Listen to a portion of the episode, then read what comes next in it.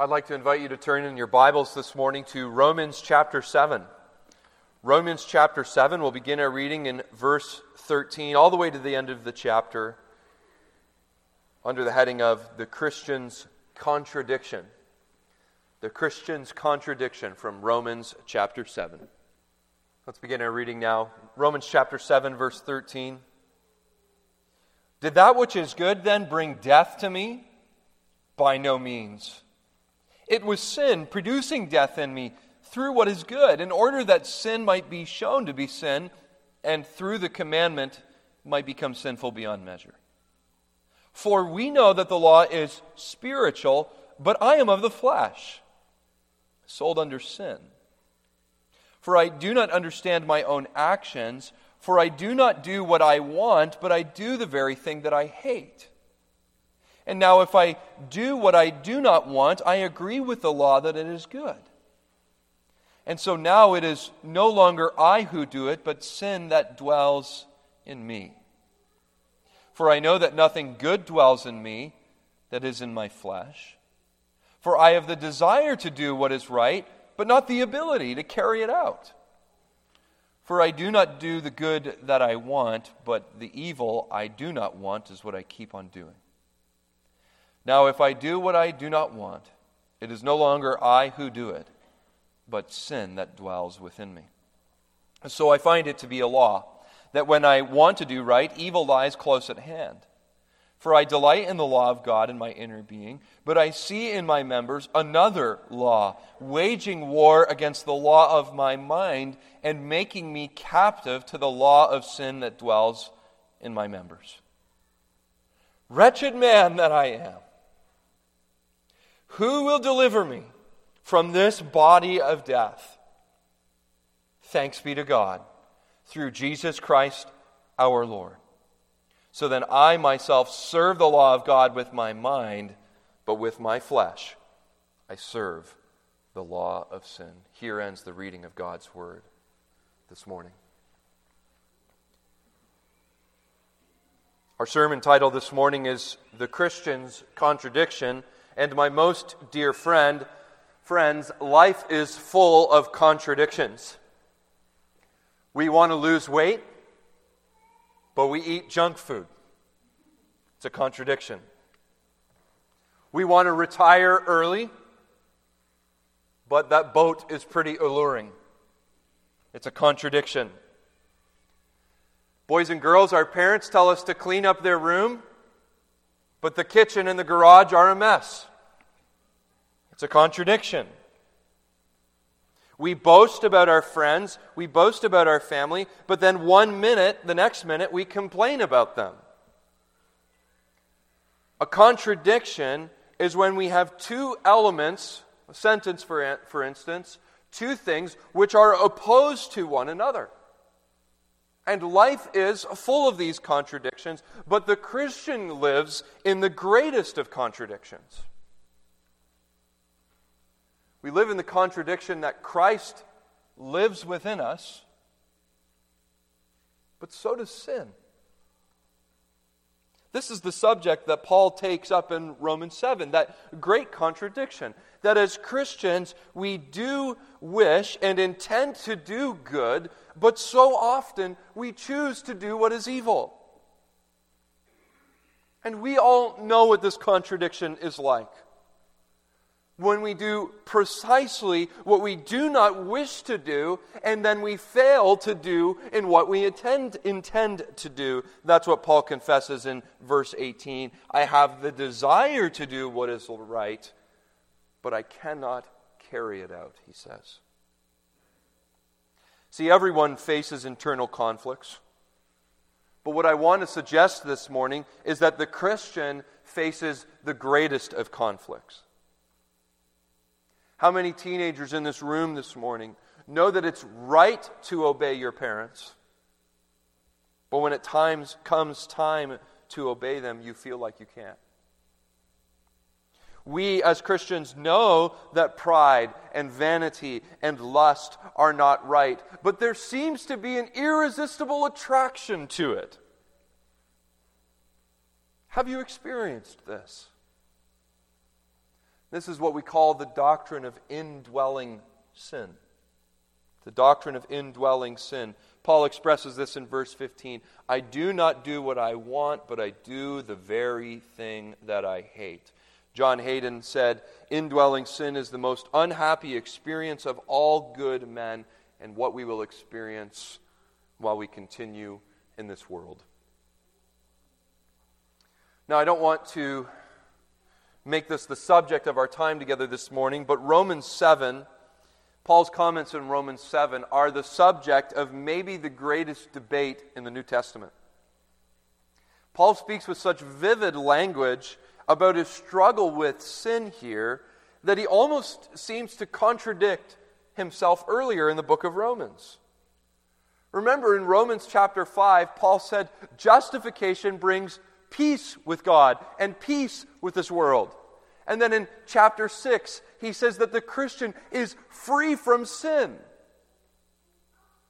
So, how do we square those comments, which we've reflected on these last few months, with Romans 7, verse 24, when he says, Wretched man that I am? Who will deliver me from this body of death? Is Paul contradicting himself? And Paul, this has led many Pauline scholars to say that Paul is actually writing from the perspective of someone who has not yet come to Christ. I need you to catch that this morning. There is great debate between it really the question is is Paul writing as a believer or an unbeliever here? And I think Paul is writing as somebody who is in the state of grace, a believer. And he is expressing a contradiction we all live in. That we all enjoy salvation in Christ if you're a Christian, but also taste the bitterness of defeat. That we have been liberated from the power of sin, but we have not yet been liberated from the presence of sin. We live in two worlds. In Christ, we are more than conquerors. In Christ, we are liberated, but sanctification, the process of getting rid of that sin in our hearts, is a slow, drawn out process. Now, I mentioned this passage is the great, a great subject of debate. But often in debate, we lose the point, don't we? What is Paul's point here? It's not that we can have a discussion or a dissertation. Paul's point is to encourage the Roman believers in Christ. There is hope for the Christian who lives in the contradiction. That even though there is a conflict between our spirits and sin, we need to remember that this conflict is only possible for those in whom the Holy Spirit is renewing. These are words of hope for believers who feel defeated by sin, who feel like they can't break the power of sin, who don't practice good, who relapse into habitual sin. Paul says here there is hope for the wretched man through Jesus Christ our Lord. This is what we need to see together that there is a contradiction that believers experience. And it's distinct from the contradictions we experience in this world. But God has provided a remedy. That's our theme. Paul addresses that distinct contradiction and its remedy. I want to show you three things the real me, the war within, and the agony of struggle and the joy of victory. Let's look at the real me. In Romans 7, verses 14 through 25, Paul is laying out in front of you his inner struggle with sin. In the ESV translation, Paul refers to himself in these verses 37 times. He uses the word I 24 times. Me, my, myself, 13 times. And even if you look with me at verse 22, he says, In my inner being, he rejoices in the law, which is like saying, In my heart of hearts, or in my true self. Paul is showing us the real Paul this morning. And it's important that we determine exactly who Paul is. Well, you might say, or maybe your kids will say, why was Pastor asking who Paul is? He's apostle to the Gentiles. He's one of the founding fathers of the church. It should be obvious, but I'm again referring to that question is Paul writing as a believer or an unbeliever? But look how Paul begins, verse 14. We know that the law is spiritual, but I am of the flesh, sold under sin. It is the majority Reformed position that this is the confession of a believer, of someone who knows Jesus. And I want to show you why I think that's true. You know, Paul, as he's speaking in these verses, the first thing I want you to see is that he sounds like a man describing his current condition in life, right? Look at verse 14. I am of the flesh. Do a quick scan through these verses. How many times does Paul say, I do, I want, I know, I hate? He's writing in what we call the present tense, which is describing his current reality, his daily situation. What Paul is telling us is that as long as we will be living, we will always be sinning. And as long as we are sinning, we must always be repenting. Paul included. Paul's struggle with sin is the same struggle that you and I face on a daily basis. Now, Satan wants to tell you because you struggle with sin, you cannot belong to God. He whispers in the ears of Christians Everyone else is better than you. They don't struggle with sin. You couldn't possibly belong to Christ with that sin.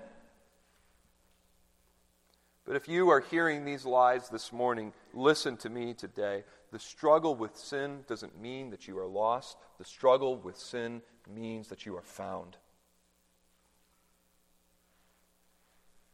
Remember that before we knew Christ, we didn't struggle with sin, did we? Before the renovation of our hearts, our sin nature was our only nature. But now that you have a new heart, there is spiritual warfare. The struggle to not be angry, the struggle to not lie, the struggle to not uh, covet in the present tense is evidence of a changed heart. This is the first reason Paul is a believer this morning because he is struggling through his sin. Notice he loves the Bible. Verse 13, he explains how sin twists God's good law to produce in him death. And then in verse 14, he says, But we know that the law is spiritual. What do unbelievers think about God's law? If you flip back to Romans 1, verse 18 this morning, it says that unbelievers suppress the truth of God in unrighteousness. If you flip to chapter 2, verses 17 through 34, Paul says unbelievers claim to keep God's law, but they really don't. If you flip to Romans 8, verse 7. So flip one chapter earlier. Paul says, We know that the mind that is set on the flesh is hostile to God. It does not submit to God's law. Indeed, it cannot. Paul says, deep down in his soul, flip back to verse 22 of chapter 7. He says, I delight in the law in my inner being.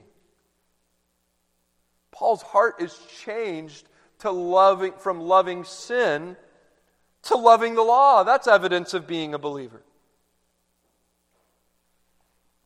And he has an increasing awareness of sin. Christians, we get more and more troubled with our sins than when we lived in darkness in the past. Remember, the Bible says God is light. And the closer we get to the light, the more sin is exposed, right? Sometimes Christians will say to me, I doubt my salvation because I feel my sins more and more now than I did maybe five years ago, ten years ago.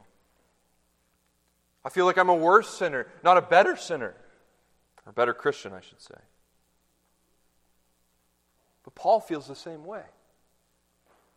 In fact, Steven Lawson, a preacher, notes this that in Paul's first book, or one of his first books, the book of 1 Corinthians, he confides in 1 Corinthians 15, verse 9, he says, I'm the least of the apostles. But then five years later, when he writes the book of Ephesians, Ephesians 3, verse 8, he says, Not only am I the least of the apostles, he says, I'm the least of the saints. And then in his last, one of his last books, 1 Timothy, he says this Jesus Christ came into the world to save sinners, of whom I am the foremost. The longer Paul walked with Jesus, the longer he read the word and went to worship services and led worship services, the more he saw his sin. And you might say, well, Paul must have got a lot worse after he became a Christian. But that's not the case but that God was humbling him, sanctifying him, sharpening him, showing him his sin. He's more humble, more holy the closer he got to the Lord. That's the third evidence that Paul is a believer here. And it needs to be said again the fourth evidence. I've already alluded to it, but it deserves to be repeated that struggling with sin is a sign of faith. He says he's in an ongoing war with sin. And he loses the battle sometimes. Look at verse 15. I do the very thing that I hate. We don't know what sin he's talking about. But he's lamenting his weakness. He falls and struggles and is broken and then he turns to God. When someone's heart is broken by sin, when someone is devastated by moral failure, and then they look to God for mercy, it is the clearest, it is the surest sign of faith. David says in Psalm 51 Sacrifices and offerings you did not require but a broken and contrite heart, O God, you will never despise. That's where Paul is. Broken by his sin. That's the fourth evidence. And the fifth evidence I just want to mention quickly is where does Paul look for his deliverance? He's looking to Jesus. He's longing for redemption. His cry is not a cry of despair, it is a cry to Jesus Christ the Lord, verse 25. Paul saying to his congregation, This is the real me. That he is living in the contradiction between being liberated from the power of sin, but not yet its presence in his life. He is saying to his congregation, Sin is still alive and well in my heart this morning. And why do we need to see the real Paul? Why did the Holy Spirit inspire Paul to write Romans 7? Because if God was willing to save a sinner such as Paul, a Christian terrorist, that's what he was somebody who is a blasphemer, who breathed threats against the church, who thought he was blameless before God. If God is willing to save a sinner like Paul, he is willing to save a sinner like you. Think of all the Bible characters this morning of great faith in the Bible. Think of Abraham, the cowardly man who sells his wife for his own freedom. Think of Moses, the murderer, David, the adulterer, Jonah, the racist, Peter the denier, Paul the terrorist. all committed gross sins. And boys and girls, gross does not mean icky. Gross means really bad. Sins that can even disqualify you. We need to recognize this morning that God can save anyone. And that even Christians, good people, can make mistakes and fall into sin. And we say with Paul, Well, why do you let this happen, Lord? You are sovereign. And sin is awful. And he is sovereign. But he is also good. God sometimes allows Christians to fall into sin, to show us the strength of sin in our own heart, and that we would be humbled.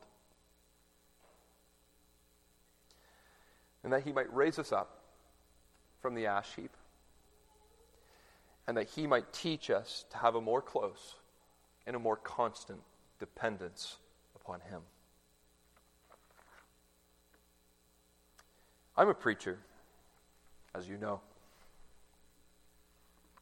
Think of how humbling this must have been for Paul to expose himself to his people.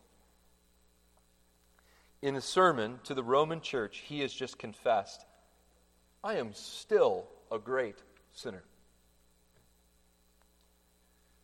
There is no such thing as a perfect Christian. So let's not act like there is. There is, no, there is nothing worse than going to church and having another redeemed sinner look down their noses at another redeemed sinner. We need to be real Christians this morning. Real with people about our victories and also our struggles so that we can gather around one another and support one another. I also have one more application that I want to bring out. Michael and Jonathan, you just took some vows in front of our church here. And in one of the vows, it said, We confess that our children are born in sin. Parenting isn't like math as much as Michael might like that. He's an accountant. It's not where we plug our kids into the right school and plug them into the right community and plug them into the right family and then therefore we'll get a good result, right?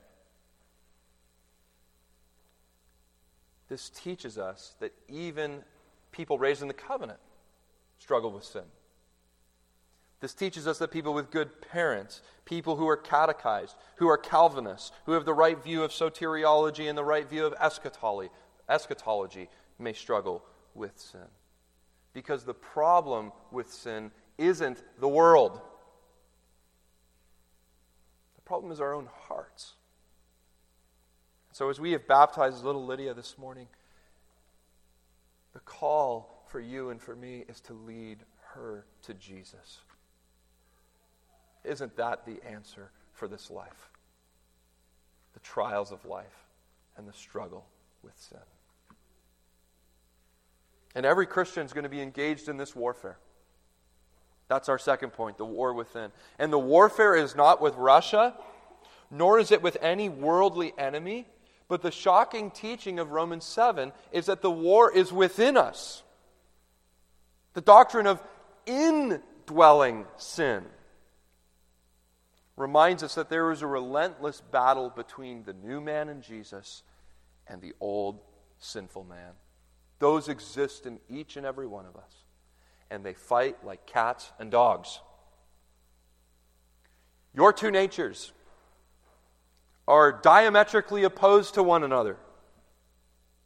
And I'm telling you today, there'll never be a truce. There will never be a ceasefire.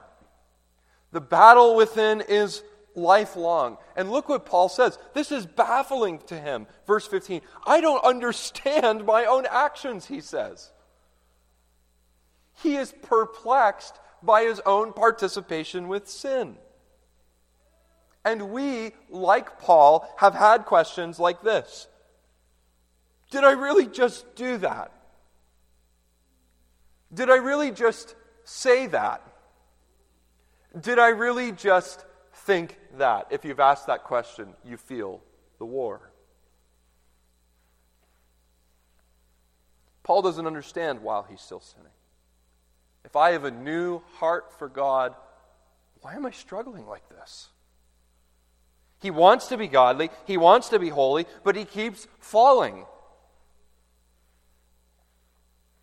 And we don't know what sin Paul is thinking of, but he only describes it as I do not do what I want, but I do the very thing that I hate. I think he's describing the law in general. He wants to worship God, but his flesh says, just, just sleep in this morning. He wants to honor his parents, but they're just so annoying. He doesn't want to be angry, but that person deserves it. He doesn't want to lust. He doesn't want to steal. He doesn't want to lie. He doesn't want to covet, but he can't stop. It's spiritual warfare. The war within. And maybe the most shocking passage in Romans 7, as I studied this, is actually verse 16. Now I do not do what I want, but I agree with the law that it is good. I think what Paul is saying here by saying, I agree with the law, is he's saying, it's right. I am guilty. When I was a kid, to use this, uh, maybe it's a crass phrase, I'm not sure we would call this getting nailed to the wall. You have no defense. There's no excuse. There's no explanation. I'm guilty. And remember, this isn't Saul talking. This is Paul, the Hebrew of Hebrews, as to the law, of blameless, saying, I am guilty. And if anyone was had the resolve to be sinless, it would have been Paul. He demonstrated in his life such a vigor for sanctif- sanctification, such a destruction of sin, authored 13 books. If anyone could have went to glory by being good, shouldn't it have been Paul? But that's not his perspective. He says, I'm guilty. And I'm still fighting, still warring every day. Now, here at Trinity, we've been going through the book of Romans for the last few months. And again, I want to bring to your attention that Paul said, remember in Romans 5 and 6, that a believer is free from sin. So, what are we to make of Romans 7? Verses 15 and 19, especially, just draw those to your attention. What do we make of being free from sin? But Paul saying, I do not do what I want, but do the very thing that I hate. How does somebody free do, uh, somebody who's free from sin, also say in verse 19, the evil I do not, what, do not want is what I keep on doing? I say again that believers are liberated from sin's power, but not necessarily sin's presence. I'd like to give you a few examples this morning to help clarify this. Say, for instance, a Christian has an isolated, one time encounter with sin. Say, for instance, there was one night of fornication, one instance of drunkenness, gambling one time. If you ask any mature Christian, they'll tell you if you nip it in the bud right then, is not the power canceled? one time and then ending it there, repenting and moving on, seems to cancel its strength. But for instance, what if one night, due to some stress or something, we drink too much wine, but then we come back the next day? And then also Friday. And then we keep coming back to it and our bodies and our minds begin to depend on something in order to relax. this becomes what we call a compulsive behavior. And it feels like bondage, right? And then they come to their pastor or they go to a psychologist and they say, I want to quit, but I cannot. That the habit becomes a pattern, a pattern of sin. We call this in Christian counseling the nouthetic effects of sin. That we can be liberated from its power, but condition ourselves to need it. We need to hear what Paul is saying. We must do war. Sin does not dominate his life. Sin is not Lord over him, but he is called to the battle every day. Sin doesn't go away when we become believers. It's an ongoing struggle that each one of us has every day. So, a word of application if it takes years to create the habit of sin, and sometimes less, how long does it take to get rid of it? John Owen refers to sin like a big oak tree. Remember, if you nip it in the bud while it's a little shoot, well, you can take care of it quickly. But if you let it grow into your heart and take down roots, it's going to take a while to get rid of it. Young men, have any of you tried to cut down a tree with an axe? I remember once when I was a young guy, and I saw my family had a tree. It was probably about six inches round, and I thought I was big enough to go down there and take it down with one fell swoop. It probably took me a year to get that thing down. I'm just joking. A chainsaw came and took care of it after that. But I thought I'd give it a try. But it takes effort. It takes taking multiple hacks and swings at a tree to get it down. Christian, what Paul is calling us to is every day we take up the axe of Jesus Christ's blood and we apply it to our sins every day. Take a swing, take a hack and it may take a long time, and you may fall, and you may struggle, but get up every day and keep fighting. And one day, by the power of the Holy Ghost, that tree will fall. You can burn its roots. You can lift it out of your heart. It's not to say Jesus can't change us miraculously. My uncle was an alcoholic. And he decided he needed to get right with the Lord. And so he went to the church meeting. I'm a Methodist, grew up a Methodist. He walked the sawdust aisle, gave his heart to Jesus. Came home and poured all the alcohol out on the ground outside, and my aunt said I thought he'd get on his knees and lick the dirt. And he never touched it again. Christ can change the heart in the moment, and he does. But so often it takes years, daily, all the time, fighting against sin.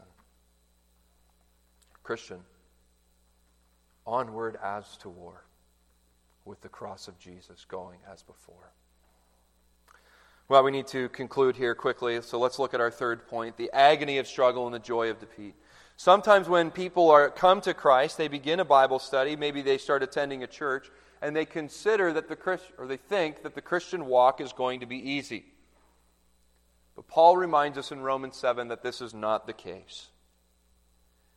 We have to battle with sin. And sometimes that battle is agonizing. Sometimes we have to deal with the fallout of sin. And sometimes that fallout is agonizing. You might say this morning, sin seems to be winning. My fight has only resulted in frustration and misery, and we lift up our voices for help. And the promise of Romans 7 is that God always answers. He always answers the sinner's cry for help.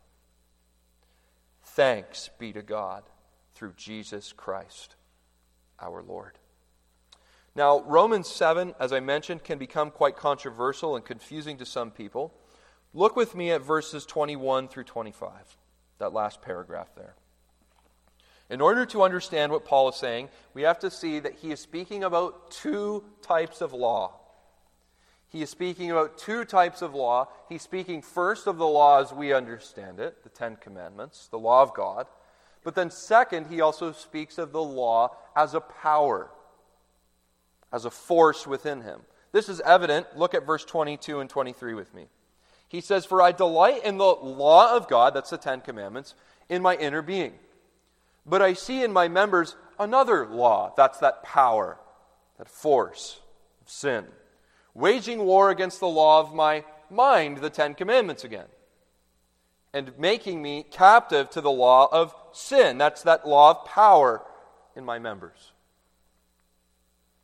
Paul is saying there's two types of forces in his life one that's pulling him this way to do what is good, and another force that's pulling him this way to do what is not good.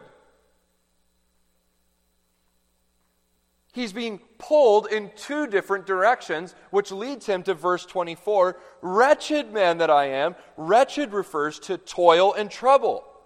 Somebody who's painfully afflicted and miserable. These two forces are pulling on him so hard he feels like he's about to be ripped in half. That's what he's saying. Who will deliver me? Who will set me free? Who can hold me together when my sin threatens to destroy me? Paul needs someone stronger than him, someone who ha- doesn't have a different law in their being. He needs someone to set him free. And Paul tells us who that is in verse 25. Thanks be to God through Jesus Christ our Lord. Paul says the remedy for defeating the law of contradiction is in Jesus Christ our Lord, the only man without sin. Paul is so emphatic that this is the one who can save, who can hold you together. Notice he uses three names for Jesus. He calls him Jesus, meaning Savior. He calls him Christ, meaning anointed prophet, priest, and king. He calls him Lord, referring to his sovereignty. He is the only one who can defeat that remaining sin within you. You and I are in a battle, Christian, but we must not have a defeatist attitude. We must not give up and think we have lost the battle, because greater is He who is in you than who is in the world. Now, let us not be naive that we can attain perfection in this life. But Paul is saying that the all sufficient grace in Christ has gained the upper hand. That Christ in you is the hope of glory. That you can fight every day with the assurance that one day all your sins will be gone.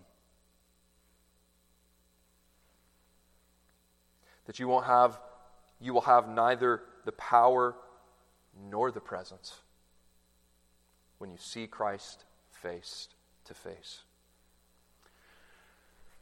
And so Romans 8 is about glorification. That's what Paul wants us to point, point our eyes to. That one day we will see him and be like him. In justification, God dealt with the penalty of sin. In sanctification, he's dealing with the power of sin. But in glorification, he will deal with the presence of sin. That the battle that we take up today will one day be finally won in Jesus. And that not only our souls, but our bodies will be redeemed. The presence of sin will be removed.